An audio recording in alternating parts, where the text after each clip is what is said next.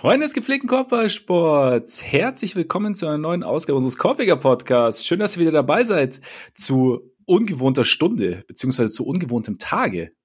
Eigentlich wäre geplant gewesen Mittwoch, wie immer, ne? Hätte sich auch angeboten mit Opening Night und so, aber ähm, er war leider verhindert und sitzt mir jetzt wieder gegenüber, der mittlerweile hoffentlich wieder alles andere als Unzufriedene. Ole Frerks. Mein Name ist Max Marbeiter und Ole, das Wichtigste voraus: Ist alles wieder mehr oder weniger gut? Bist du wieder fit? Äh, mehr oder weniger. Ich glaube, ich würde, ich würde es dabei belassen. Viel, viel mehr kann ich dazu noch nicht sagen, aber es, es geht auf jeden Fall langsam wieder in die richtige Richtung. Sehr gut, sehr gut. Also es ist quasi äh, kein Illness-Management bei dir, wenn man so sagen will, sondern du bist wieder so langsam dabei. Quasi, quasi. Ja, ja. Hast du Zach LaVine schon was voraus? Weil der spielt ja kommende Nacht auch wieder nicht. Das ist schon, ehrlich gesagt, ein bisschen eine Frechheit, ne? Das heißt so den ganzen Sommer, oh ja, Zach LaVine, der ist jetzt endlich wieder gesund, nachdem letzte Saison nicht so gut war. Wir können alle damit rechnen. Jetzt geht, jetzt großer Sprung nach vorne von Zach LaVine, ne? Am Arsch. Ist er einfach nicht dabei. Am Arsch. Manche von, manche von uns haben ihn sogar in ihrem Fantasy-Team und sind sauer. Ha! Stinksauer. Sind sauer. Ich, ich höre es ein bisschen durch, ehrlich gesagt. Ja. Ich kenne dich sogar nicht. Aber ich bin nicht auch nicht so zu sauer, weil ich beide Jays von den Celtics auch drin habe und damit... Damit kann ich nicht zu schlecht drauf sein. Das war, war ein solider Start, würde ich sagen. Also da hast, hast du schon mal nicht so viel falsch gemacht. Und ähm, außerdem hat sie die Schadenfreude mir gegenüber, hilft wahrscheinlich auch noch bei, bei LaVine, ne? Das ist ja keine Schadenfreude. Außerdem finde ich immer, dass das, also gute Spieler sollen auch so viel wie möglich spielen. Das ist korrekt.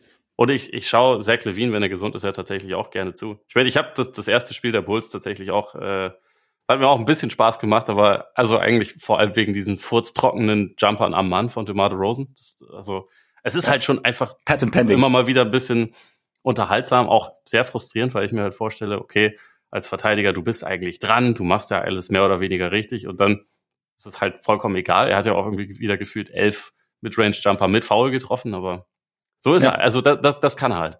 Aber ich hätte es halt gerne, dann könnte ich die Bulls auch noch ein bisschen ernster nehmen, wenn ein gesunder Zacharias auch noch dabei wäre und man dann halt so quasi diesen One-Two-Punch hätte. So ist es halt nur mal gewesen. So ist nur der Mal gewesen, aber ähm, du hast es ja gerade eben schon gesagt, deswegen ein kurzes Zitat gegen die Arschproleten, Zitat Ole Frerks vom South nicht, Beach. Naja, das ist nicht mein Zitat. Ich zitiere damit ja immer nur dich. Ja, eben, aber du hast gerade eben, ich habe ich habe es nicht angesprochen. Also es ist quasi, ne, du hast sozusagen mein Zitat geklaut, aber gegen die hat es auch so gereicht. Da hat auch Caruso, weißt du? Hat er auch Wutsch ein gutes Spiel gemacht. Hat auch, ja, Re- Redeem-Season von Wutsch. Ja, das will, also ich, ich, du, ich werde Den, den ganzen, die, die ganze Saison über mit dem Finger auf dich zeigen. Ich freue mich jetzt schon auf die zugehörige Doku bei Netflix auf jeden Fall. Ja, stimmt. Hast du die Redeem-Team-Doku eigentlich gesehen? Ja, Apple. ja genau. Die, ja. die habe ich angespielt. Wegen ja, ich ich denke, ja, genau. Das du hast sie wahrscheinlich auch geguckt. Ich habe sie auch geguckt. Dein Fazit? Ganz mein cool. Fazit, ich, ich liebe solche Dokus. Gleichzeitig ist es natürlich schon so, die, diese, diese Underdog- Mentality, die da irgendwie so gefahren wird, so im Laufe der Saison, weil man mal doch das ein oder andere Spiel verloren hat, die Jahre davor, kaufe ich ihn nicht so ganz ab. Sagen wir es mal so. Das ist, das ist der entscheidende Punkt. Also ich habe mir das ja. auch gerne angeguckt, aber dies, das ist schon krasser Blödsinn. So dieses, ja. oh ja, boah, wir waren da schon, standen eigentlich mit dem Rücken zur Wand. Niemand hat uns ja. was zugetraut. Nobody believed in us. Das, äh, Und dann kam Kobe. Nicht geglaubt eigentlich. Ja. Ja, genau, also von daher, das war so ein bisschen, war, war, war auch, wieder schön. Äh, Peak amerikanisch, dieses, dieses Team-Meeting mit dem, mit den Soldaten und so. Ja, also ja, bei ein ja, paar ja, Szenen genau. habe ich schon gesagt, so, boah, das ist schon, ja, ich, weiß, ich weiß es auch nicht so richtig, was ich dazu sagen soll. Aber trotzdem, wie gesagt, äh, behind the scenes und so äh, macht, macht immer Spaß, vor allem wenn Kobe zum Workout geht, während alle anderen das war halt schon Feiern kommen. Ich, ja, war ich auch ganz Ich, ich wünsche mir bei solchen Sachen immer, dass es noch ein bisschen mehr um solche Anekdoten geht, aber die, die managen ja, genau. das natürlich auch ganz gut, was sie dann rausgeben und was nicht. Aber das, das, das war schon, der, der Part war auf jeden Fall unterhaltsam. Ich meine, nicht, dass wir jetzt auf die Idee kommen, dass irgendwie N B A-Spieler oder Teams irgendwelche Narrative versuchen, zu ihren Gunsten zu drehen, ne? Nein. Also da würden, auf die Idee würden wir ja nicht kommen, grundsätzlich. Noch ganz kurz dazu. Apple produziert jetzt eine, Dis- äh, eine, eine Doku über Stephen Curry. Wer produziert mit? Stephen Curry. Der Part nervt mich.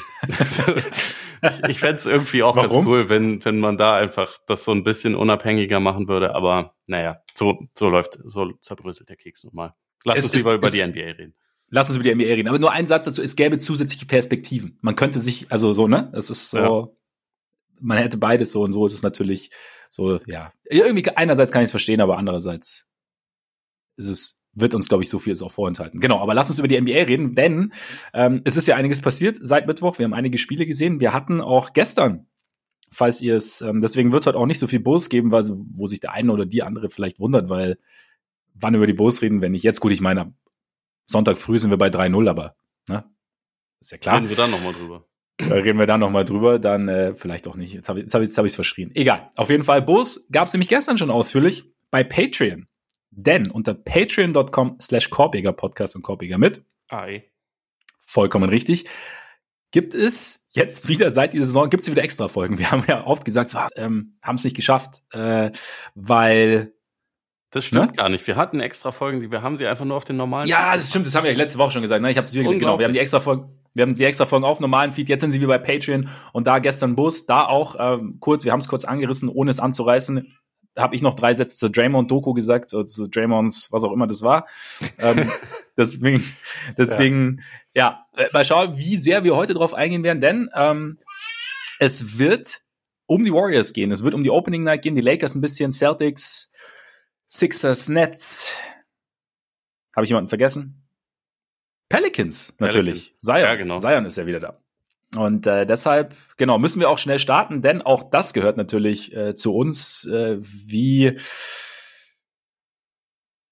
ein Freudigensgrinsen Steph Curry zu den Warriors, ganz schlechter Vergleich, auf jeden Fall Zeitlimit und zwar sharp. Von daher geht's direkt los und Ole, womit soll es losgehen? Es geht los, womit soll es losgehen? Lakers. Ja. Einfach, weil man, das, weil, weil man das wahrscheinlich schnell abhandeln kann, ja. Schon strukturell ja, einfach das eine oder andere Problem in diesem Team. Meinst, meinst du das, was LeBron angesprochen hat, dass sie nicht zwingend mit, mit Scharfschützen ausgestattet sind und dass es eventuell dem Gegner, den Gegnern das auch bewusst ist? Ja, also kurz gesagt, ja, es ist äh, also in der Starting Five, da, da sind ja schon, es sind ja Namen, sagen wir mal so, äh, aber es ist halt schon schwierig, dass also die beiden mit Abstand besten Schützen sind ja Beverly und LeBron selbst. Und LeBron ist halt derjenige, der auch gleichzeitig der Initiator sein soll. Du hast immer Leute, von denen du weit absinken kannst. Mittlerweile zähle ich Anthony Davis da auch wieder dazu. Also Midrange, okay, kann man schon irgendwie respektieren. Aber wenn man bedenkt, dass er natürlich näher am Korb viel gefährlicher ist, dann kann man da auch ein bisschen absinken. Und das ist halt, also ja. Es ist zu leicht zu verteidigen. Und das, obwohl sie halt zwei der, äh, also zwei sehr, sehr gute Spieler nach wie vor haben. Und Davis sah, finde ich, also zumindest im ersten Spiel, sah er individuell auch gut aus, also hat sich gut bewegt, hatte diesen einen äh, ziemlich fetten Block auch gegen Wiseman und ähm, das, also der kann ja trotzdem irgendwie individuell auch wieder eine gute Saison spielen, aber es wirkt strukturell einfach so dermaßen kaputt, wenn man dieses Team spielen sieht und also jetzt auch ähm, heute Nacht gegen die Clippers, die jetzt auch kein gutes Spiel gemacht haben, es gab schon Phasen, die irgendwie ganz nice waren, wo halt die Clippers viel den Ball hergeschmissen haben, wo auch äh, LeBron auf der fünf teilweise gespielt hat und wo man dann halt irgendwie viel in Transition machen konnte. Dafür sind sie jetzt, glaube ich, ein bisschen besser aufgestellt als letztes Jahr, einfach weil es ein bisschen mehr bisschen mehr Speed und Athletik so im Team gibt. Aber so für Halbfeld-Offense ist es halt einfach nach wie vor ein ziemlich katastrophales Setup, was die da haben. Und es ist, es ist schon irgendwie krass, wenn man bedenkt, dass, dass Pelinka ja gerade erst eine Vertragsverlängerung bekommen hat. Und dass er jetzt einfach da doch wieder ein Team zusammengestellt hat, was echt verdammt wenig von dem beherrscht, was dieses zwanzig zwanziger-Team, was immer noch nicht lange her ist und was äh, vor vor zwei Jahren Meister geworden ist, ähm, was dieses Team halt irgendwie mitgebracht hat. Es ist, es ist halt einfach irgendwie auch nicht richtig überraschend, weil man weiß ja auch letztendlich, was in der Offseason passiert ist und trotzdem trotzdem ist es irgendwie immer wieder krass, es dann zu sehen. Also zumal das ja, also ich glaube gerade gerade E S P N ist auch so ein bisschen dazu verpflichtet, immer bevor es dann losgeht, so die Lakers so ein bisschen, bisschen groß zu reden und immer über die mhm. Lakers zu reden. Oh, sind sie nicht auch irgendwie doch Teil von dem Ganzen? Ist das nicht auch ein Playoff-Team? So, hm, momentan sind die Lakers kein Playoff-Team. Also Play-in irgendwie sieben bis zehn, das können sie schon erreichen. Klar, kann, kann schon irgendwie klappen. Also ich glaube so, die sind wahrscheinlich so im Rennen um Platz neun oder zehn, wenn sie das annehmen. Ich meine, letztes Jahr haben sie auf das Rennen dann verzichtet und haben stattdessen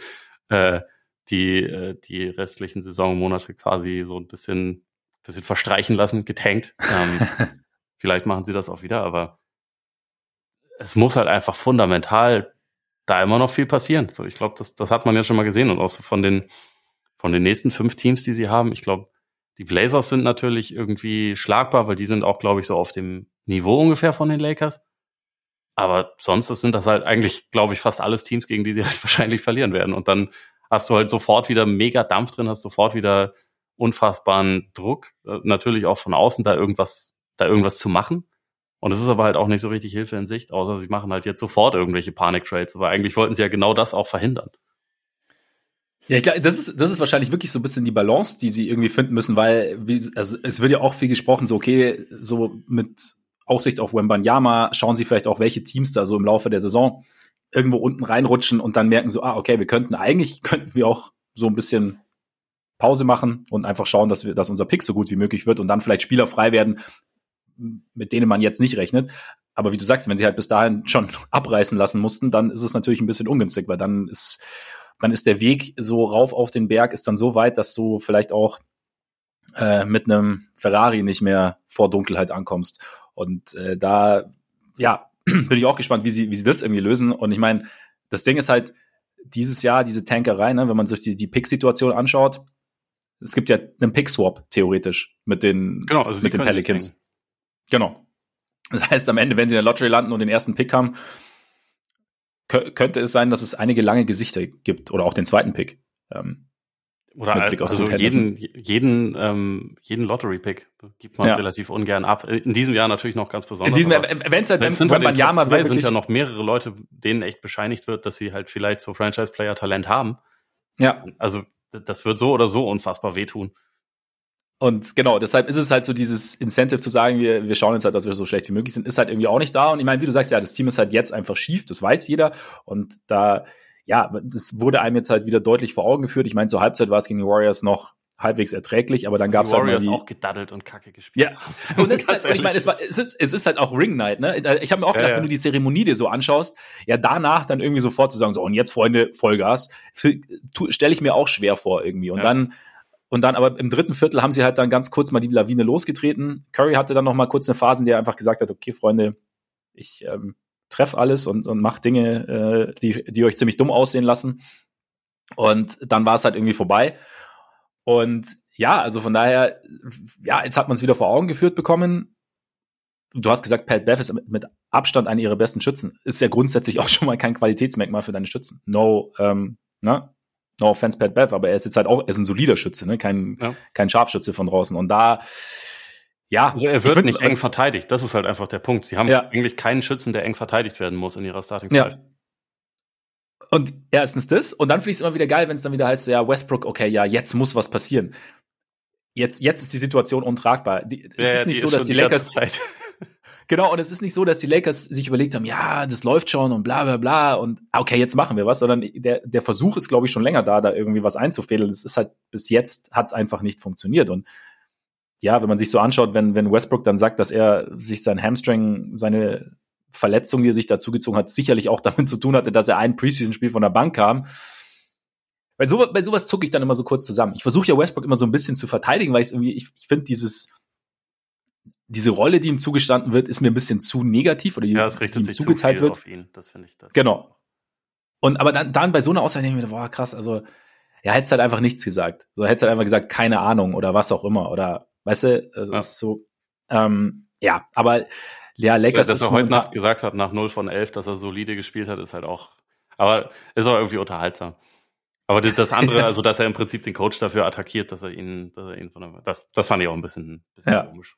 Und das halt in Nachspiel eins der Saison ist dann schon ein bisschen, ja, mal schauen, mal schauen, wie sich das entwickelt und mal schauen, was da dann halt passiert. Aber es ist, es verbessert ja auch nicht die Aussichten, dass da, dass sich dann da irgendwas ändert. Also wenn, wenn jetzt schon irgendwie Druck auf dem Kessel ist, ohne dass da, also ohne dass viel passiert ist, dann überlegst du dir als anderes Team erstens, okay, will ich das? Und anders, anders natürlich, okay, die Situation für euch ist noch mieser, als wir es gedacht hatten.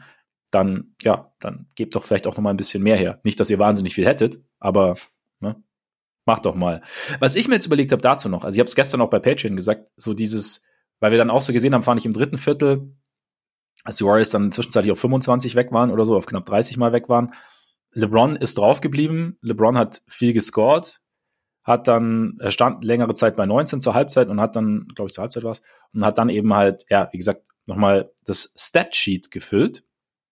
Hat damit auch Karl, ist Karl Malone näher gekommen mit den meisten zwanzig-Punkte-Spielen äh, in, der, in der Karriere, ist Kareem natürlich noch näher gekommen und Ähm, ja, war dann auch die Diskussion, habe ich auch gehört in einigen Podcasts danach dann, ähm, dass es so ein bisschen darum ging, oder was bei Bill Simmons habe ich es gehört, so LeBron, okay, im Endeffekt halt so quasi seine Gesamtlegacy steht vielleicht dann auch irgendwann im, im Fokus, stand ja letztes Jahr auch, Kareem überholen, ähm, ja, bester, bester in Anführungszeichen Scorer der, der Liga-Geschichte und so.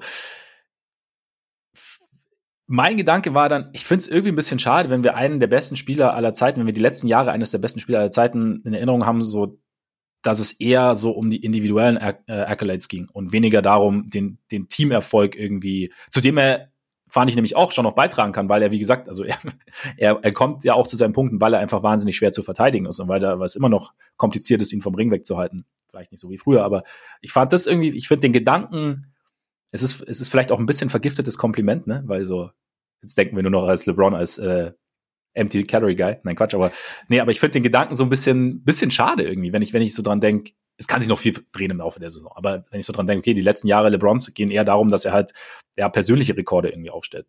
Ja. Siehst, siehst du es anders oder? Nee, ich, ich sehe das auch so. Also vor allem bin ich halt der Meinung, dass er individuell halt immer noch mehr leisten könnte. Also, dass er in einem guten Team auch immer noch absolut um den Titel mitspielen könnte. So, also ich glaube, ja. Diese Qualität hat er immer noch. Also ich weiß nicht, wir haben ja, wir haben ja ähm, in der Offseason unser Ranking gemacht. Ein Top-zehn-Spieler ist er ja für uns beide noch. Und, äh, ja. Je nachdem, also in einer, in einer Playoff-Serie ist er vielleicht auch noch ein Top fünf oder ein Top drei Spieler, so, wenn er halt nochmal so wirklich in einer Drucksituation gefordert ist. Ich würde das halt gerne sehen. Ich meine, es ist Jahr zwanzig und viele Gelegenheiten kriegen wir dafür nicht mehr. Und insofern finde ich es tatsächlich auch einfach schade, dass Also eigentlich ist es wahrscheinlich das, oder naja, es ist ein bisschen früh, deswegen es kann sich auch noch ändern, aber ja. Wenn es so läuft wie letztes Jahr, ist es halt äh, dann zweimal in Folge ein komplett verschenktes Jahr. Und also klar, du kannst individuell Sachen jagen. Es ist natürlich auch ein erreichbares Ziel und er wird es dieses Jahr auch schaffen, dass er, dass er Kareem überholt. Und das ist natürlich, das hat schon einen krassen Stellenwert. Deswegen, also ich will das jetzt auch nicht klein machen, ja, ja. aber ich, ich denke mir halt schon auch, es wäre schön, wenn es dazu dann auch noch um aktuelle sportliche Teamerfolge gehen würde, weil er halt eigentlich immer noch das Format hat, glaube ich, dass das, dass das drin wäre. Aber mit dem jetzigen Supporting Cast kannst du, kannst du, glaube ich, halt auch nicht super viel rausholen tatsächlich.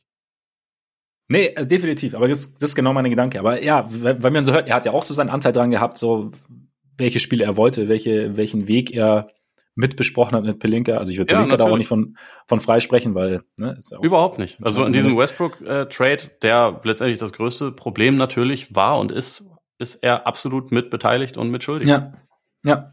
Und ja, von daher ist, ist eine blöde Situation, aber jetzt haben wir schon wieder wahnsinnig viel über die Lakers gesprochen und haben nicht mehr so viel Zeit. Also wir haben schon noch ein bisschen Zeit, keine Angst, ne? Aber wir, mü- wir müssen weiter. Wir müssen weiter. Ja. Und äh, hast du noch ein, zwei Sätze zu den Warriors? Weil ich fand, also ich habe hab ich auch gestern kurz gesagt, ich habe so kurz mal angeschnitten, auch die anderen. Ähm, ich fand es ganz interessant, so, so dann irgendwann mal zu sehen, so in, in einer Phase, als dann Kuminga, Poole, Wiseman auf dem Feld waren, Curry war dann, war, glaube ich, da noch dabei oder, oder einer oder, oder war es Clay, aber so dieser, du hast schon so ein bisschen diesen neuen Kern gesehen. Klar, bei Wiseman weiß man noch nicht, wie es aussieht. Kuminga auch noch nicht perfekt ins Jahr gestartet, aber so dieses diese langsame Transition sozusagen, die jetzt immer schleichender vor sich oder halt wie immer weniger schleichend wahrscheinlich vor sich geht. Und so fand ich, fand ich mir ganz interessant zu sehen und dann eben auch zu sehen halt, wie tief dieses Team ja am Ende dann irgendwie doch ist. Ich meine, Jermichael Green hat auch einen ziemlich guten Job gemacht in dem Spiel, ähm, hat da irgendwie auch ziemlich, fand ich ziemlich, ziemlich gut reingepasst, somit, ja, als, als smarter Rollenspieler, die irgendwie bei den Warriors scheinbar immer noch mal ein bisschen mehr aufgehen als bei anderen Teams. Ja. Und Ja, und ich habe mir dann auch gedacht, ob ich die Warriors echt ein bisschen unterschätzt habe auch vor der Saison. Ich weiß nicht, wie, wie also weil, weil für mich die Clippers irgendwie so vorne, vorne sind und andere Teams, Bucks, Sixers kommen ja gleich auch noch dazu, wie das aussieht. Aber ja, ähm, hast du, was waren so deine Gedanken zu den Warriors nach, nach, den, nach dem ersten Spiel? Während des ersten Spiels? Also ich hatte sie auf eins in meinem Power-Ranking, deswegen ich habe sie nicht unterschätzt, aber äh, ich, ich fand schon auch, dass man ganz gut gesehen hat, so die, die Tiefe ist schon enorm. Und es wird, glaube ich, auch gerade mit den jungen Spielern eine Herausforderung werden, Minuten und Rollen für alle zu finden und alle auch wirklich einigermaßen zufrieden zu halten. Weil, also ich fand es zum Beispiel auffällig, dass, dass Moses Moody echt wenig gespielt ja. hat. Ja. Ähm, und dafür halt so äh, etwas ältere Vertreter wie, wie, wie Green halt deutlich mehr. Ähm, ich fand, Dante DiVincenzo hat so ein bisschen in Ansätzen gezeigt, was er dem Team geben kann. Da geht, glaube ich, auch noch deutlich mehr. Ähm, und ja, grundsätzlich hat man, glaube ich, einfach gesehen, wie viele Optionen es gibt. Und also gerade Wiseman hat mir tatsächlich auch recht gut gefallen. Halt in einer simplen was? Rolle. Hier. Und das ist ja auch eigentlich genau das, was er halt offensiv spielen sollte. Ja. Aber auch ähm, defensiv sah das, finde ich, teilweise so als als ähm, als Ringbeschützer, als Rebounder ganz gut aus. Äh, ich bin mal gespannt, ob er es jetzt halt wirklich schafft, einfach zu einer zu einer soliden Option zu werden. Einfach weil ja natürlich dieses Thema und auch die Entwicklung, die Entwicklung von Kuminga, aber auch von Wiseman und so, das hat halt alles auch weiter Implikationen dafür, wie es wie es mit Draymond weitergeht. Ne? Also, mhm. weil das natürlich Leute sind, die ihn irgendwann in zehn Jahren oder nächstes Jahr beerben sollen. Also das, ja, genau. äh, das hängt ja alles genau, so ein ja. bisschen in der Schwebe. Und ja. also ja. ich, ich fand schon, ähm, also dieses Draymond-Thema ist natürlich trotzdem irgendwie präsent gewesen, finde ich, während der, auch während der, der Ring Night und so. Man hat irgendwie schon, normalerweise ist das ja so ein, ein, ein sehr freudiger Anlass und ich Ja. Es, es wirkte, finde ich, alles so ein kleines bisschen gedämpft. Und also auch wenn äh, Jordan Poole, der mir als Playmaker ziemlich gut gefallen hat, einen sehr schönen Assist auf, auf Draymond hatte, ja. ist, glaube ich, dadurch noch nicht alles geklärt, was es zu klären gibt. Meinst du? Meinst du? Sie ja. haben wieder zusammengespielt. Sie ja. haben ja, sich ja. den Ball gegeben. Ja. Professionell. Professionell. Nee, grundsätzlich, sie sahen halt einfach gut aus. Es sind also, ja. beziehungsweise sie sahen für ihre Verhältnisse so semi-gut aus, aber man hat in Ansätzen gesehen, dass da natürlich auch noch viel, viel mehr möglich ist und dass die Qualität in dem Team einfach enorm ist, nach wie vor. Ja, eben, es, man hatte nicht das Gefühl, dass es an der Qualität liegt, sondern eher so an der an der Ernsthaftigkeit, beziehungsweise, ja, halt einfach, gut, erstes Saisonspiel, Ring Night und so. Manchmal lässt, ja, und man, lässt man sich ja auch von anderen Teams runterziehen, ne? auch, auch das soll es geben.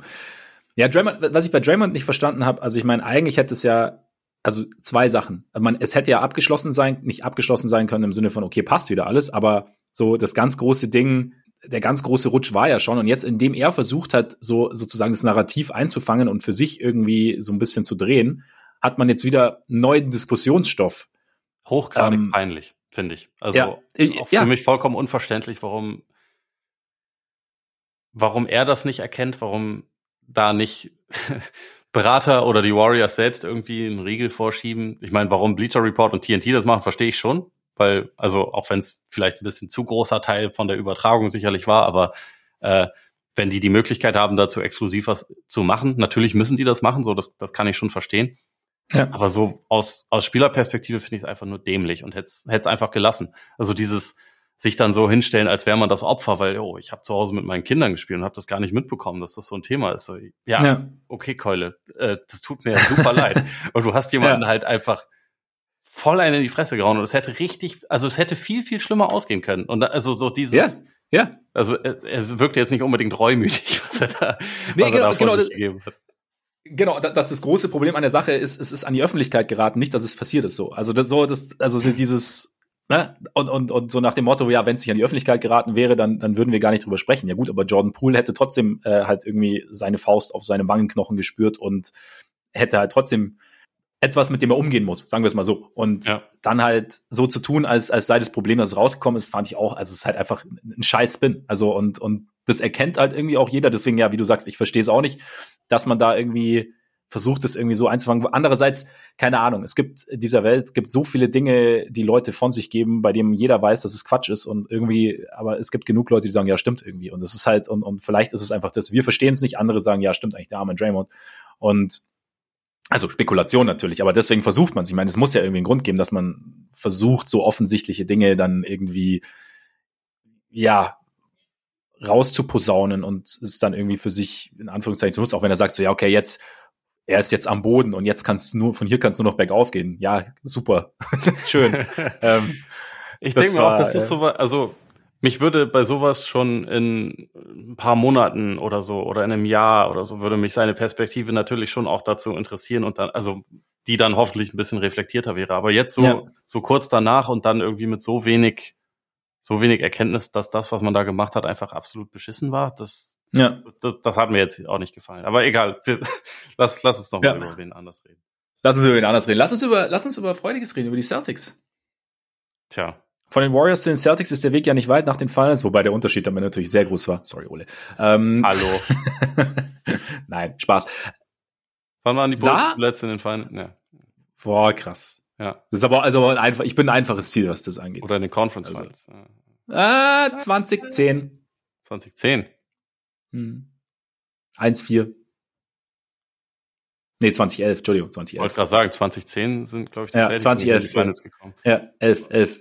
Na gut. Damals. Ähm, nein, aber meine Frage, beziehungsweise meine, meine Feststellung, wie, wie, wie beeindruckt warst du von der Art und Weise, wie Boston aufs Tempo gedrückt hat in Transition? Und siehst du es als neue Idee, die man über den Sommer ausgearbeitet hat, die jetzt Joe Mazzulla als Interim-Coach nach Ime Udoka oder die eigentlich schon bestand, beziehungsweise oder siehst du es so, als das Ding, okay, wir haben hier die Sixers, äh, nicht das schnellste Team auf Erden, wir haben äh, Embiid, den wir müde laufen wollen und ähm, James Harden ist auch nicht der schnellste und eher so Stilmittel mit Blick auf den Gegner oder Grundidee zu sagen, okay, nee, das Ding, wir hatten letztes Jahr so in der Offense, unsere Offense war oft zu, zu statisch, wir wollen jetzt da ein bisschen, bisschen mehr Speed reinbringen.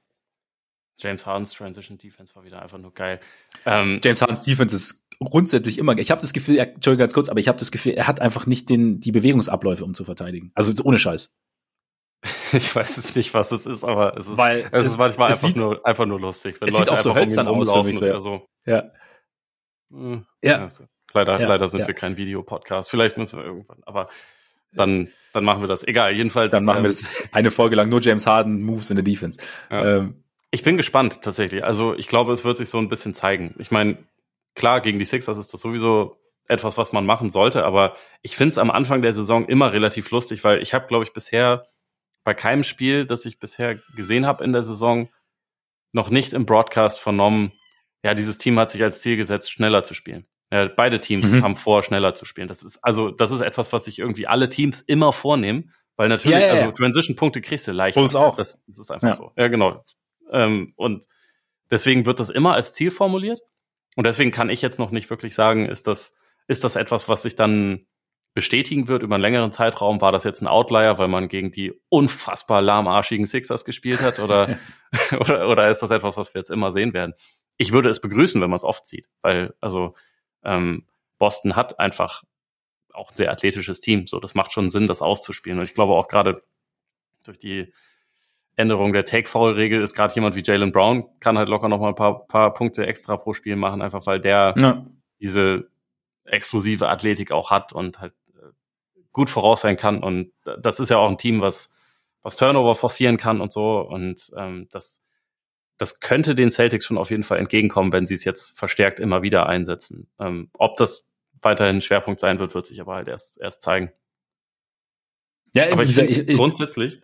Ähm, sorry, ja. noch, noch ganz kurz, was sich in dem Spiel so ein bisschen gezeigt hat und dann habe ich so ein bisschen drüber nachgedacht. Von den anderen richtig guten Teams im Osten, da sind schon viele da, da, äh, dabei, die jetzt nicht so schnell, nicht so athletisch und nicht so lang sind, gerade auf dem Flügel. Also ich, mhm. wir reden ja gleich wahrscheinlich auch noch kurz über, über die Nets gegen die Pelicans, aber da war es halt auch eklatant. Das ist wirklich überwiegend eine kleine, schmale Truppe. Also auf der Position, wo Kevin Durant ist, haben sie meistens Größenvorteile, natürlich, weil er, weil er Kevin ja. Durant ist, aber in dem Team müsste er eigentlich sozusagen der, der Rim Protector, der, der Rebounder und der Designated Tough Guy sein. Weil wen anders haben sie dafür eigentlich nicht. So Ben Simmons, bei aller Qualität, die er defensiv hat, er hat die Qualität vor allem, wenn er am Flügel am Mann verteidigt, meiner mhm. Meinung nach. Der mhm. ist ja kein Big-Man-Verteidiger, ja. Ja. der ist auch kein Rim Protector. Und wenn sie mit Simmons und Nic Claxton gleichzeitig spielen, der natürlich so ein bisschen äh, Rim Protection ge- dir geben kann, da haben sie zwei komplette Nichtschützen auf dem Feld. Und also vor allem auch einen Simmons, der es, glaube ich, nach wie vor nicht will, aber egal. Ähm, und es sind halt auch, also defensiv auch alles eher schmale Dudes, meiner mhm. Meinung nach. Und dazu hast du dann natürlich die ganzen kleinen Guards, die Brooklyn sowieso hat. Und da habe ich dann auch überlegt, okay, das sieht schon, die sehen schon sehr schmächtig aus. Wer kommt denn da noch zurück? Wer fehlt denn? Ach ja, Seth Curry und Joe Harris. Das sind natürlich die klassischen athletischen Kraftmeier, die da ja, die noch ja. gefehlt haben. Und bei den Sixers, also Royce O'Neal hast du noch, also der so ein bisschen so zwischendrin ist vielleicht. Ja, genau, der aber auch Small Forward spielen muss und dafür eigentlich ja. auch eher ein bisschen klein ist. Ja. Ne, also der ist schon, das, das ist schon okay, aber ja. vielleicht kommen wir da wieder so ein bisschen an das Problem, was, was es in Utah auch immer gab, dass er eigentlich so wahrscheinlich am besten dein, dein zweit- oder drittbester Verteidiger auf dem Flügel sein sollte und hier aber eigentlich dann der, der designierte Wingstopper sein muss. Also, ja, naja, ja. Das sieht für mich strukturell nicht so gut aus. Und bei den, bei den Sixers ist es halt, ist es halt schon auch so. Du hast diesen defensiv sehr anfälligen Backcourt, du hast einen lahmen Tobias Harris auf der drei, das passt momentan. Das ist schwierig, also, ja. Das ist halt wirklich eine Kombination, die echt äh, gewöhnungsbedürftig ist. Und da haben die Celtics halt eigentlich gegen alle alle Top-Teams im Osten Vorteile. Also auch gegen gegen die Bucks. Sie sind halt einfach schneller und und athletischer. Ja. Also die die Flügelriege der Bucks, jetzt mal abgesehen dann von Middleton, der aber auch äh, nicht der explosivste Athlet oder so ist. Ähm, so mit mit Connaughton, mit mit Allen, Wes Matthews ist natürlich immer noch ein guter Verteidiger, aber Boston halt da schon, also vor allem halt durch den gesamten Kader ist da halt schon irgendwie ein gewisses Plus an Athletik da. Und ich finde, also gerade in diesem, in diesem Auftaktspiel konnte man das sehr gut sehen. Auf jeden Fall. Und ich fand's, ähm, ich fand's auch ganz interessant, dass sie mit, quasi nicht mit zwei Bigs gestartet sind, obwohl sie, also, nee, nicht, dass sie gerade wahnsinnig viele Bigs haben, aber dass sie sich zum Beispiel nicht für Grant Williams oder so entschieden haben, sondern halt Derek White gebracht haben, neben, neben Smart und dann Tatum, also, laut Aufstellung dann quasi auf der vier war und dass sie sich halt einfach locker leisten können, weil wie du sagst, lang und kräftig und ähm, dann noch per Default sozusagen oder per Aufstellung halt ähm, passt es halt komplett ins ins Team rein und dann Tatum ähm, ist noch kräftiger geworden und ich ärgere mich, ja, ja, ne? dass bei all meinen Wettanbietern, die ich frequentiere, ich keine M V P-Wetten abschließen konnte, weil er hatte ja also bei den U S-Anbietern richtig hohe Odds und ich dachte, das kann man, mhm. kann man einfach mal ausprobieren. Ja, ja, ja. Aber ich habe dann, ich habe, ich habe mich Wette quasi, platzieren. Hat mich sehr geärgert. Das ist bitter. Das ist echt bitter, weil vielleicht, vielleicht wird was. Ich habe mich nur geärgert, dass ich ihn überhaupt nicht so in, in Erwägung gezogen hatte. Einfach so auf, ich weiß nicht. Ich glaube, bei mir ist echt so das Problem, dass Tatum bei mir auch einfach noch so ein bisschen unterm Radar fliegt. So komisch es ist natürlich nach den letzten Playoffs teilweise. Es ist gar nicht so, oh, Finals war nicht geil, sondern einfach irgendwie, ich habe, er ist in meinem Kopf noch nicht so in dieser ganz, in diesem ganz oberen Regal angekommen. Also nicht, nicht, dass es so ist, aber irgendwie so in meiner Wahrnehmung. Deswegen, aber so wie er jetzt gespielt hat, so wie er den Wie er, wie er Druck auf die Defense auf, ausgeübt hat, auf diese unterschiedlichen Arten, auf die er gescored hat, wie er verteidigt hat, ähm, ist, ja, ist da eigentlich so alles da, also um einer der besten, besten Spieler der Liga zu sein. Und halt noch dazu ist er halt, ist er mittlerweile schon über zwanzig oder ist es, weil ich weiß es nicht, aber. Ich glaube, wenn er erstmal in seine Prime kommt, ich habe es ja, ja in den Playoffs auch gesagt, ich glaube, der wird in den nächsten drei bis fünf Jahren wird der einmal M V P werden, aber also vielleicht wird es auch schon früher geht. Aber ich, also ich sehe bei ihm das Talent auf jeden Fall. Ich finde auch, ja. dass er, ich meine, er war ja letztes Jahr auch im, ähm, im First Team und hat in den Playoffs zwei Runden überragend ausgesehen und dann wurde es ein bisschen, bisschen wackeliger. Aber ja. also der, der hat meiner Meinung nach absolut das Format und die Qualität. Und also keine Ahnung, wenn, wenn Boston jetzt irgendwie die beste Bilanz der Liga haben sollte, dann ist da nichts auszuschließen. Aber es war ein Spiel, also gucken wir mal, wie es weitergeht. Eben, genau. Keine Überreaktion, aber trotzdem hat's Boston, ja, hat irgendwie, es hat irgendwie alles relativ, relativ gut funktioniert, fand ich. Also ich war doch, interessant fand ich ja, dass, ja, Embiid trotz früher Foul-Probleme Horfords, trotz, ähm, dann relativ kleiner Aufstellung, Noah Vonley hat einen guten Job gemacht, aber es ist halt immer noch, also nichts gegen Noah Vonley, aber hat letztes Jahr nicht in der N B A gespielt, so, ne? Also. Fand ich aber super. Also auch offensiv. Ja, ja, ja, auf jeden Fall. Gefallen, weil er keinen ja. Scheiß gemacht hat, den er nicht kann, sondern ja. den Ball dann einfach weitergespielt hat, offensiv ja. Rebounds geholt hat. Das war, das war genau das, wenn man von einem, einem Backup-Big, der einfach nur ein paar Minuten spielt, haben. Absolut, absolut. Und dann habe ich mir halt gedacht, okay, äh, woran lag es, dass Embiid jetzt in, in, in, in Ringnähe nicht so, nicht so viel Schaden anrichten konnte? Und einerseits ist, glaube ich, die, die Celtics Defense halt einfach wahnsinnig gut, dann auch gewisse Dinge einfach zu verhindern, auch quasi in der Entstehung schon zu verhindern. Nicht ja. erst zu sagen, okay, du, wir, wir verteidigen dich, wenn du den Ball hast, sondern wir schauen halt, dass der Ball dich nicht findet und dass es, oder dass es wahnsinnig schwierig ist, dass der Ball dich auch in deiner Position findet.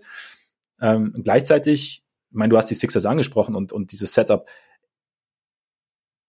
Es, es, es wurde ja auch überall eigentlich schon thematisiert nach dem Spiel, wie, wie viel James Harden den Ball gedribbelt hat und wie viel Possessions James Harden hatte. Und ich frage, und James Harden sah, sah gut aus. Ich fand so der, der, dieser Burst, von dem wir letztes Jahr immer gesprochen haben, war jetzt immer noch nicht so da. Er hatte schon immer noch Schwierigkeiten, so an, an, an Gegnern vorbeizukommen. Am, so das Finish am Ring ist nicht so sein Ding, aber er hat so wieder eine gewisse, er hat eine mehr Leichtfüßigkeit in seinem Spiel, fand ich.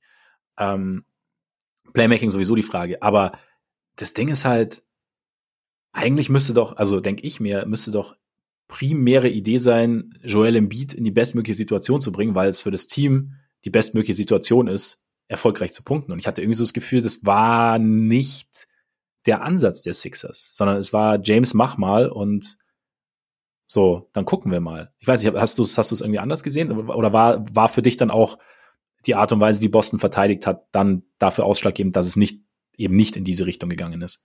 Ich glaube, es war eine Kombination. Also die Celtics haben oft halt direkt zum zum Catch irgendwie einen zweiten Verteidiger geschickt, der, also sie haben ja dann auch häufig beim beim Pass dann entweder vorher oder direkt danach eine Hand dran bekommen und dann dann halt hm. einen Turnover forciert, und deswegen, also die hatten da schon, glaube ich, einfach auch einen guten Plan gegen Embiid, aber also jetzt heute Nacht war es ja war es ja noch extremer, also dass er all seine Punkte eigentlich am Anfang des Spiels gemacht hat und in der zweiten Halbzeit dann gar kein Faktor mehr war. Ich fand, also das Spiel konnte ich jetzt noch nicht in, in voller Länge sehen, aber beim ersten ja. Spiel... Ja, ich eben auch nicht, ja. Embiid wirkte auf mich teilweise so ein bisschen müde irgendwie, so ein bisschen, bisschen ausgelaugt, was ich jetzt direkt zu Saisonbeginn irgendwie nicht so richtig gut nachvollziehen kann, warum das so ist. Ja. Ähm, ja. Aber teilweise ist, ist es vielleicht auch ein bisschen Setup. Ich fand es eigentlich sogar noch äh, auffälliger, dass man teilweise mehrere Minuten das Gefühl hatte, dass Tyrese Maxey gar nicht mitspielt. Ja. Und dass er eigentlich den Ball auch nicht bekommt. Und also vor allem nicht, um mal selber was zu initiieren, sondern dass es halt, also dass er eigentlich wie so ein designierter Danny Green fast eingesetzt wurde für seinen, für seinen Wurf und sonst für nicht so viel. Und ich denke mir eigentlich, am gesündesten für die Sixers wäre es, wenn ähm, Maxey eher die zweitmeisten Punkte macht und Harden mehr so der, der Playmaker, Facilitator ist. Also einerseits, mhm. um um ihn vielleicht auch ein bisschen für die Playoffs frisch zu halten, auch Embiid ein bisschen, bisschen frisch zu halten, das halt, und halt einfach diese, diese Explosivität und dieses Speed-Element von, von Maxey mehr einzusetzen. Also ähm, ich fand einfach, dass insgesamt die Balance überhaupt nicht gestimmt hat. Ja. Und das ist halt, also den Bedarf für einen zusätzlichen Floor-Spacer, der vielleicht ein bisschen stationärer agiert, das kann ich irgendwie schon nachvollziehen. Also das ist ja auch etwas, was Harden Zeit seiner Karriere sehr gerne eingesetzt hat und was was ihm gut tut. Das ist ja, also momentan ist es halt natürlich P J Tucker, aber da wäre halt eher dieser Tobias Harris Spot, wäre dafür eher geeignet. Maxey kann ja. und muss mehr machen, meiner Meinung nach, als er jetzt bisher machen durfte. Ja, sehe ich ähnlich. Also gerade auch nach, nachdem in der Preseason ja auch äh, schon schon relativ gut reingekommen ist und auch äh, wie, was man letzte Saison gesehen hat, gerade auch weil er weil er finde ich der der Offense halt nochmal ein dynamisches Element geben kann, das ja sonst jetzt nicht so da ist. Also ja. halt, so hast eine zusätzliche Dimension. Und was ich halt ich finde halt den Ansatz so ein bisschen komisch zu sagen, wir versuchen den in Anführungszeichen alten James Harden wieder zu maximieren und wieder rauszuholen und versuchen so ein bisschen, und wie gesagt, vielleicht war das jetzt irgendwie so ein bisschen Zufall in dem Spiel, vielleicht haben, die Celtics haben ja einen guten Job gemacht, aber so, so ein bisschen die Idee, die Idee zurückzuholen, anstatt zu sagen, wie du sagst, also wir haben, der, der Playmaker James Harden ist ähnlich elitär wie der Scorer James Hardens war, und, und ähm, wir, wir haben Leute, die quasi davon profitieren können, wenn sie von James Harden eingesetzt werden. Also lass uns, lass uns das eher versuchen. Ähm, und anstatt, ja, Harden so den Laden ein bisschen schmeißen zu lassen. Vielleicht ist es auch so ein Ding zu sagen am Anfang der Saison, schau mal, dass du so ein bisschen wieder deinen Rhythmus findest, dass du auch wieder deine, deine Scoring-Sicherheit zurückfindest, weil wir die schon auch brauchen auf Sicht.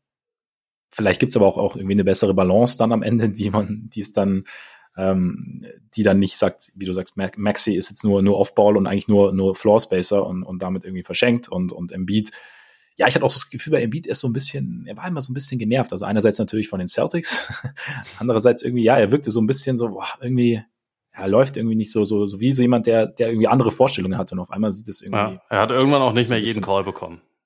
Zu ja. Beginn des Spiels war, war das, finde ich, schon sehr, sehr frustrierend zum Zuschauen, und jetzt gar nicht mal nur wegen, äh, dass ich äh, wahrscheinlich mehr für die Celtics war, sondern äh, weil es halt einfach überhaupt gar keinen Spielfluss gab und es so ja. langsam alles ging, weil es so viele Freiwürfe gab. Also Harden ist ja allein in der ersten Halbzeit dreimal beim Dreier gefoult worden, was natürlich auch dumm war, aber ja. was halt ja. einfach so zum Zuschauen auch extrem anstrengend.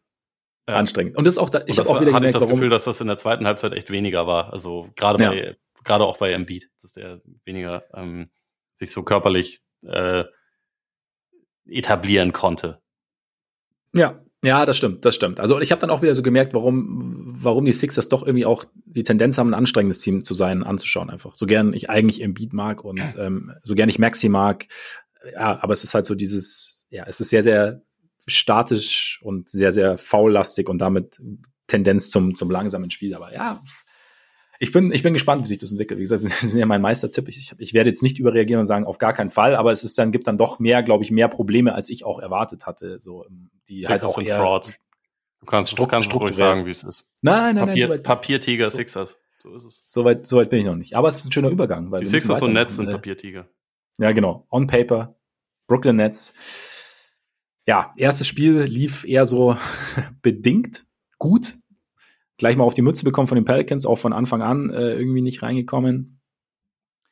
Ähm, ich muss gestehen, ich hatte nicht die Gelegenheit, es mir komplett anzuschauen. Ich habe äh, so viel geguckt wie möglich. Aber was waren denn so, so deine Eindrücke, abseits davon, dass äh, Zion sehr kräftig ist und ähm, sehr gut durch Leute durchgehen kann und äh, sehr schwer zu stoppen ist, auch nach siebzehn Monaten Pause? Ja, Zion spielt halt seine eigene Sportart. Das finde ich immer noch ja. sehr, sehr unterhaltsam. Ja. Das ist irgendwie, ja. manchmal spielt er auch einfach gefühlt Squash mit dem Brett. Und er ist der Erste, der wieder oben ist und den wieder dagegen wirft und irgendwann ist er in Position, um ihn reinzulegen. Und wenn er das dritte Mal hochgesprungen ist, landen gerade Leute vom ersten Sprung. Das ist halt einfach, es ist absurd, sich das anzugucken. Aber ja. was für mich halt wirklich am meisten hängen geblieben ist, ist diese, also was ich eben schon meinte, dieses ähm, Kraft- und Länge-Defizit irgendwie, was die Nets mhm. vor allem im Frontcourt haben. Ähm, also ich meine, es ist natürlich auch krass, wenn du gegen Zion und Valanciunas spielst, die beide doch eher wuchtig sind und also die Pelicans werden wahrscheinlich das erste, erst- oder zweitbeste Offensiv-Rebound-Team der Liga sein. Das mhm. ist natürlich auch irgendwie ein wichtiger Fokus von denen, macht ja auch Sinn bei dem Personal, aber da waren die Nets halt wirklich komplett unterlegen, was das angeht. Ähm, das, das war, finde ich, schon, schon einigermaßen eklatant. Es wird sich natürlich auch ein bisschen zeigen, ob die Pelicans das einfach gegen fast alle Teams machen können oder ob andere Teams die da ein bisschen besser vom, vom Brett weghalten können, aber ähm, ich fand da, dass das schon ein bisschen einfach strukturelle Probleme bei den Nets auch sind. Und das ist natürlich trotzdem ein gutes Team. Die werden auch, äh, die werden auch viele Spiele gewinnen. Aber für mich fehlt da schon,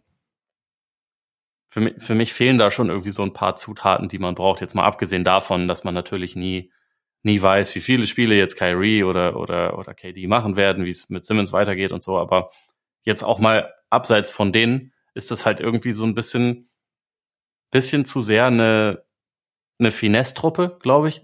Und also eine gewisse, gewisse Körperlichkeit geht ihnen ab, hätte ich jetzt mal gesagt. Sagen wir mal so, ich, ich bin gespannt, wie sich die ganze Geschichte entwickelt. Also was du Vielleicht sagst, kann Joe Harris das alles fixen. Joe Harris kann es alles fixen. Nee, aber es ist, das Krasse ist, das Team ist ja immer noch nicht komplett. Also ja, Seth Curry wird es nicht fixen, aber es ist halt, du kannst ja dann trotzdem auch ähm, eine Schwäche kaschieren, indem du eine andere Stärke irgendwie besser besser zur Geltung bringst. Und ich hatte so den Eindruck in dem Spiel oder generell, so solange halt nicht alle da sind, ist es ein bisschen schwierig. Klar, in der N B A hast du selten alle. Ähm, aber ich meine, T J, gut, T J Warren, ne? Mal gucken, wer, wer das sein wird, äh, also als Spieler, wer das sein wird, mhm. wenn er zurückkommt nach dieser ewig langen Pause.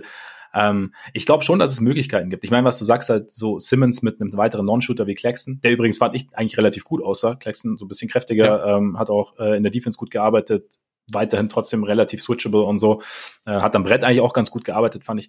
Aber ähm, ja, es ist halt irgendwie so ein bisschen, ich glaube, es steht und fällt halt auch viel damit, ähm, ob und wenn ja, wann, wenn Simmons wieder ankommt. Weil das fand ich jetzt schon sehr eklatant zu sehen, wie unsicher er wirkt im Spiel. Also mhm. in seiner Entscheidung und gerade so die erste Possession auch, da hat er dann irgendwie den Ball bekommen und irgendwo äh, links an der Zone und hat ihn einfach nur gehalten, hat eigentlich gar nichts gemacht, hat nur gewartet, bis er ihn einfach locker abgeben kann. Und ich fand, es gab ganz viele so, so Situationen, in denen er einfach, ja, halt den Ball ein bisschen gedribbelt hat und, auf, und dann halt abgegeben hat. Also bei dem, was ich gesehen habe. Ja, hab und so, so Handoffs und komplett ohne Raum gewinnen, weil er nicht verteidigt wurde und solche Sachen. Ne? Das, das, äh genau, genau. Und er selber auch nicht versucht hat, irgendwo Druck auszuüben, weil er hat er ja früher trotzdem hinbekommen, ne, Druck auszuüben. Und so dieses, dieses, ich habe schon so das Gefühl, dass da so eine Blockade ist im Kopf, so, hey, keine Ahnung, also weiter nicht gefoult werden wollen, weiter nicht werfen zu wollen, weiterhin. Und ob das halt irgendwann rausgeht, ob es da einfach auch so ein bisschen die, wieder die, die Raps braucht. Und da ist halt auch so das Ding. Klar, letztes Jahr kam der Bandscheibenvorfall dazu, aber so dieses, ey, ich sitze, ich habe eigentlich quasi gerade so ein bisschen so ein, ja, aber es ist, ne, es ist schwierig zu sagen, weil er, er ja nicht fähig war, irgendwie zu spielen vom Kopf her. Also ich, glaube ich bin nee ich glaube es ist schwierig oder es, ich bin gespannt, ob es ob sich diese Blockade lösen lässt, weil es es wirkt auf mich so aus der aus der Ferne, als als sei er halt eben nicht frei auf dem Feld und ähm, als wolle er hauptsächlich mal nicht nicht negativ auffallen, anstatt irgendwie was, was mhm. zu machen. Und dann, dann wird es schwierig. Ich meine, es gab mal eine Aktion früh im zweiten Viertel, als er so, so, als mal so eine Aktion gab. Kurz vorher habe ich mal gesehen, hätte er für Kyrie screenen können, hat es aber irgendwie nicht gemacht und stand ihm dann aber einfach irgendwie eher so im Weg. Also hat ihm so quasi das Feld noch ein bisschen noch enger gemacht sozusagen, ähm, weil sein Verteidiger natürlich dann auch da war. Und, aber dann gab es mal eine Aktion, wo er links am, oder rechts am Elbow für, für Kyrie gescreent hat, dann halt zum, zum Korb abgerollt ist, mit relativ viel Nachdruck und dann noch auf, äh, dann kam Claxton noch per Cut und dann hat er auf Claxton. Ja, genau, das war, das war seine beste Szene. Genau. Und, und, und, und so, das, das wäre ja eigentlich das, wie man, wie man ihn irgendwie einsetzen könnte, auch eben, wenn er, also, wenn er nicht selber am Ball nicht wahnsinnig viel macht oder als Initiator nicht wahnsinnig viel macht. Und da bin ich halt gespannt, ob sie das irgendwie hinkriegen, weil ich allgemein auch das, den Eindruck hatte, dass die Nets wahnsinnig statisch gespielt haben, offensiv. Also in der Preseason war es ja oft so, habe ich ein paar Ausschnitte gesehen und ein paar Leute auch gesagt, ja, jetzt mehr Bewegung drin, Igor Kokoskov als, als ähm, Assistant Coach und so, dass da die Off- Offense so ein bisschen, ein bisschen ausbalanciert ist. Und das war es jetzt halt irgendwie nicht. Und ich glaube aber, dass das halt was wäre, was, was sie halt wirklich, wenn, wenn sie das hinbekommen, mit dem sie halt eben, du sagst, es sind eher so Team Finesse, dass ja. sie halt damit halt, dass das halt so ihre Calling Card sein kann und soll und halt nicht, wir geben Kyrie den Ball, wir geben K D den Ball, wir geben Kyrie den Ball, wir geben K D den Ball. Simmons hält ihn mal kurz in der Hand und äh, dann haben wir noch so ein paar Shooter außen rumstehen, die vielleicht auch, für die mal was abfällt. Und dass das halt eher so das Ding ist.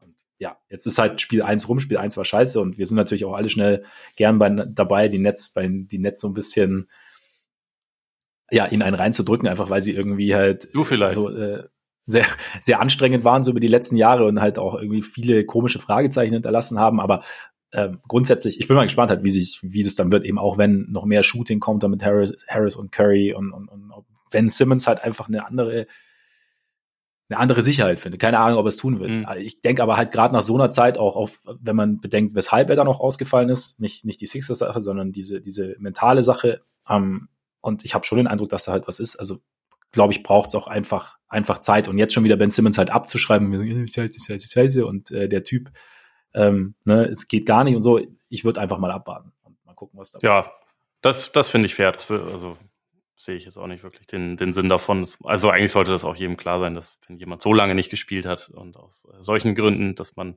ihn nicht vom ersten Spiel irgendwie komplett bewerten kann. Das ist, also ja. ich finde halt einfach nur, dass es offensiv mit zwei Nichtschützen problematisch ja. sein kann und habe die ganze Zeit, während ich das Spiel gesehen habe, gedacht, ist das das Miles Turner-Team? Miles Turner, der natürlich auf einem auf einem äh, Kinderspielzeug ausgerutscht ist und auf einem Lego-Baustein und deswegen eine Woche fehlt, weil wir einfach jetzt schon in der Tanking-Season sind. ja, ja, ähm, ja. Das, also das wäre schon ein natürlicher Fit. Aber lass uns noch ganz kurz was zu den Pelicans sagen. Äh, eigentlich ja. ist mein Zeitlimit schon quasi rum, aber das muss genau. noch loswerden. Die Pelicans sahen echt richtig, richtig gut aus. Richtig ähm, gut. Also offensiv ist da eine kranke, kranke Upside vorhanden. Sie haben echt eine brutale Qualität, zumal Herb Jones auf mich sogar auch noch ein bisschen sicherer mit seinem Wurf wirkte. Und dann hast du eigentlich, du hast eigentlich keine offensiven Schwachstellen. Du hast, also mhm. es wird sich ein bisschen zeigen müssen, wie gut man sich gegenseitig in Szene setzen kann, weil natürlich alle irgendwie sehr eigene Skillsets mitbringen. Also Valanciunas mit seinem Post-Up-Game, Zion mit seinem Zion-Flummi-Game. Brandon Ingram irgendwie, der mittlerweile so ein bisschen alles kann, aber auch, also da, da ah, geiler Typ. Wirklich, Ingram macht mir einen Spaß, muss ich sagen. Ja, Sorry. voll. Äh. Absolut, absolut. Äh, und er sieht immer mehr aus wie, wie der das verlorene große Mitglied von von Bone Thugs and Harmony. Es gefällt mir einfach sehr gut. Aber so, wie er wie er zockt, das ähm, ist schön anzuschauen. Ich glaube, in diesem ja. Team steckt ja. echt richtig viel Qualität. So die größten Fragezeichen sind wahrscheinlich so defensiv. Aber wenn du einen Flügel hast, der Kevin Durant beim Eckendreier blocken kann, dann bist du schon mal gut aufgestellt. Herb Jones ist, ist einfach nur der Shit. Absolut. Also absolut. Die Pelicans leider, werden für mich auf jeden Fall auch zu einem der absoluten äh, League Pass Teams dieses Jahr. Ja, ja, habe ich mir auch, habe ich mir auch gedacht, während, während ich das Spiel oder während ich die, das gesehen habe, was ich gesehen habe. Also äh, ja, hat, macht auf jeden Fall sehr viel Appetit auf mehr.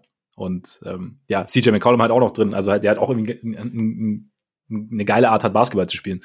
Ähm, und von daher... Noch, noch ein Hot-Take, der mir während dem Spiel kam. Wenn Kyrie Irving die Playoffs zwanzig sechzehn nicht hat, C J McCollum oder Kyrie Irving?